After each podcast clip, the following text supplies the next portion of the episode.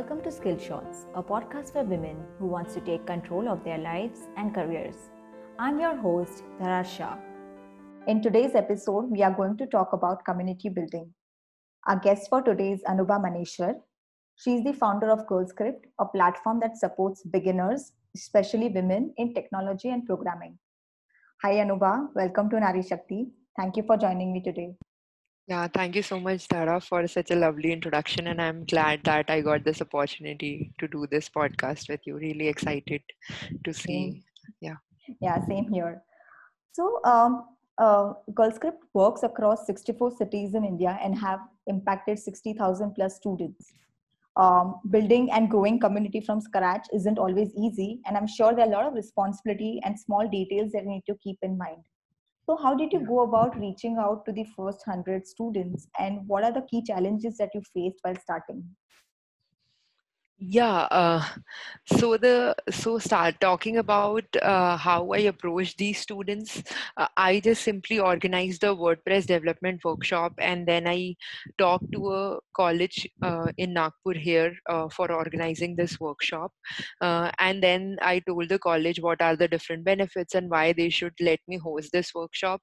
It was a free of cost workshop but then again because you are doing it for free people ask you question why you are doing it for free free what is your benefit uh, what will you get in return. So i had to explain all these things to them but then once they were clear with their questions after i think four or five meetings they agreed to do this workshop and give it a try uh, for once. So this is how i got like first of 100 or 200 students that attended that workshop from that college uh, i got those uh, students from there. The challenges obviously would be the first challenge is my own college did not support me in doing this so i had to ask to another college to let me host it. Uh, the second thing was uh, people did not believe in a new community because it was my first event so nobody believed in that and why i am starting it. Also the name GirlScript was confusing that if it is GirlScript why boys are allowed to take part mm. because we made maintain 50 50 ratio so um, and likewise there were different questions uh, where which college i belong from. So my identity uh, what my personality is is it also matters and people judge you on front of uh, in on all these points. So these were i think the basic uh, things that I faced initially, there was a criticism that why I am doing a community because there are already so many communities existing. So uh, i think these are the different things. And then also monetary things like being a college student when i started this as a project i didn't have enough funds to uh, start a community from scratch. So i think these are the basic few few points which were the main challenges uh, to do yeah. Wow that's amazing. I mean you started doing this project as a part of like when you were in college and now it's like a full company in itself. That's amazing um, so getting members on board is one thing, but keeping yeah. them constantly engaged comes with its own challenges. So how did you drive this community engagement that contributed meaningfully to their lives? Yeah. Uh, so I think what was majorly lacking back then in 2016 17, um, like 15 onwards, was that uh, there was a gap uh, like tier 1 students knew that these communities exist but tier 2 tier 3 cities were not aware of it. And then there was also a gap in terms of colleges like premier and non premier colleges. So uh, i think i focused on helping those people first of all who need help from the beginning and that's why we help the beginners and uh, so that they will be interested in what we are teaching.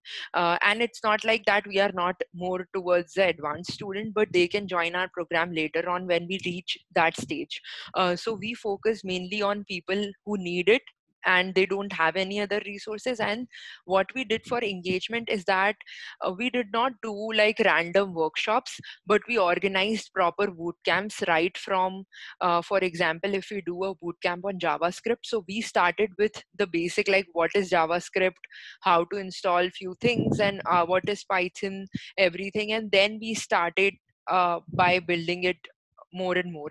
So we did not start with any random topic. I think that was the main attraction because people wanted to learn from the beginning. Like even if we are teaching for free most of the communities i think they do it wrong is that they teach any random topic of their to- choice anytime. So they invite any guest speaker or anybody and they do a random workshop on anything. But nobody focuses on doing it from the scratch and then creating a series or something like that. So that was the main uh, focus area and the second thing why they were engaged with us is uh, we supplied them different resources and opportunities uh, like about jobs and internships about scholarships and fellowships everything. So every day we were telling them or each week we were telling them about different opportunities that are available outside. We were not only telling them about this opportunity but we were also helping them in filling a form applying to a, a conference or something like that writing a recommendation for them if they are really good. So these are the different ways by which we kept on helping them and that's why they wanted to stick with us for a longer period. That's a very interesting point that you mentioned that uh, rather than picking something ad hoc you gave structure to the curriculum or structure in which you conducted the workshop. Yeah. because um, i think even from community perspective there needs to be a sense of continuation. So if they are attending one of their your events then there needs to be a sense of continuation if they are attending any follow-up events. So yeah. i think that was pretty amazing what you did. Due to covid uh, like everything is digital right now. Yeah. uh, but uh, keeping that thing aside if one were to decide what is the best platform for uh, them to ed- ed- engage their audiences what would that be? How should they decide whether they should have an online platform versus an online offline platform I think uh, what should be the approach is that uh, you should start small and you should take uh, help from online platforms. So, as I said, we are running this community or the complete non-profit organization from the comfort of our home only because uh, we have all the online platforms like Discord channel, uh, WhatsApp, tele- Telegram channels with us uh, who help. like these platforms help us in communicating with the people. So we manage these by online uh, tools that are available. And then uh, we communicate with the local chapters who are controlling the community in their city. So basically for centrally mon- monitoring what is happening across different cities or different chapters you need technical support even for calling people or uh, zoom call or any type of such uh, tools are required to uh, communicate with people. So i think you should make sure that you are also having online groups for a better communication so that everybody is connected at one point and everybody is connected at one go like one text message and it uh, sends to everyone. But then offline one-on-one face-to-face interaction is really important. And that is what i think makes girl script special as well because we do our offline events and people come people meet us and they tell us about our their problems and that's how we uh, engage with them in a better way. So it should be a hybrid model of both online and offline. Yeah that that totally makes sense. Um, another thing is um, i think in building community is trust so, uh, what find, foundational values are of utmost importance to build trust in the community? Uh, there are three, four things to build trust. The first thing is that you should follow a leader leader approach while building a community in your community because people are joining on their own they are you are not paying them or they are not getting any ben like as such benefit by joining your community or leading it from the front. Like if they are running any chapter or something they are doing it because they love it and it is their passion. So i think the main thing which you should which everybody should consider is that uh, they should they should make every person a leader in the community. So if i have 5000 people everybody should think like a leader of that community should be a spokesperson of that community and should think in favor of that community that what is going wrong uh, how to improve this how you are going to take it forward. So they should have answers to all these questions and you shouldn't be bossing them around. Like you shouldn't make all the decision. What i do is i let all the chapter leaders make their decision what events they want to conduct what should be the curriculum who are, who should be the speaker uh, how they are going to approach the uh, like audiences. So everything is decided by chapter leaders only. I don't interfere into that. Like whenever they need my help and they ask ask me for the help or whenever i see that there is something uh, going on and i think i should intervene or help then only i get in and help. The second point is listening. Uh, listening is really important because if you don't listen to what they have to say uh, you will not be a good leader or you won't be taking decisions that will be useful for everybody. So i think even if there are 100 opinions and 95 are saying same and 5 are different you should listen to those 5 as well without like making decision at first.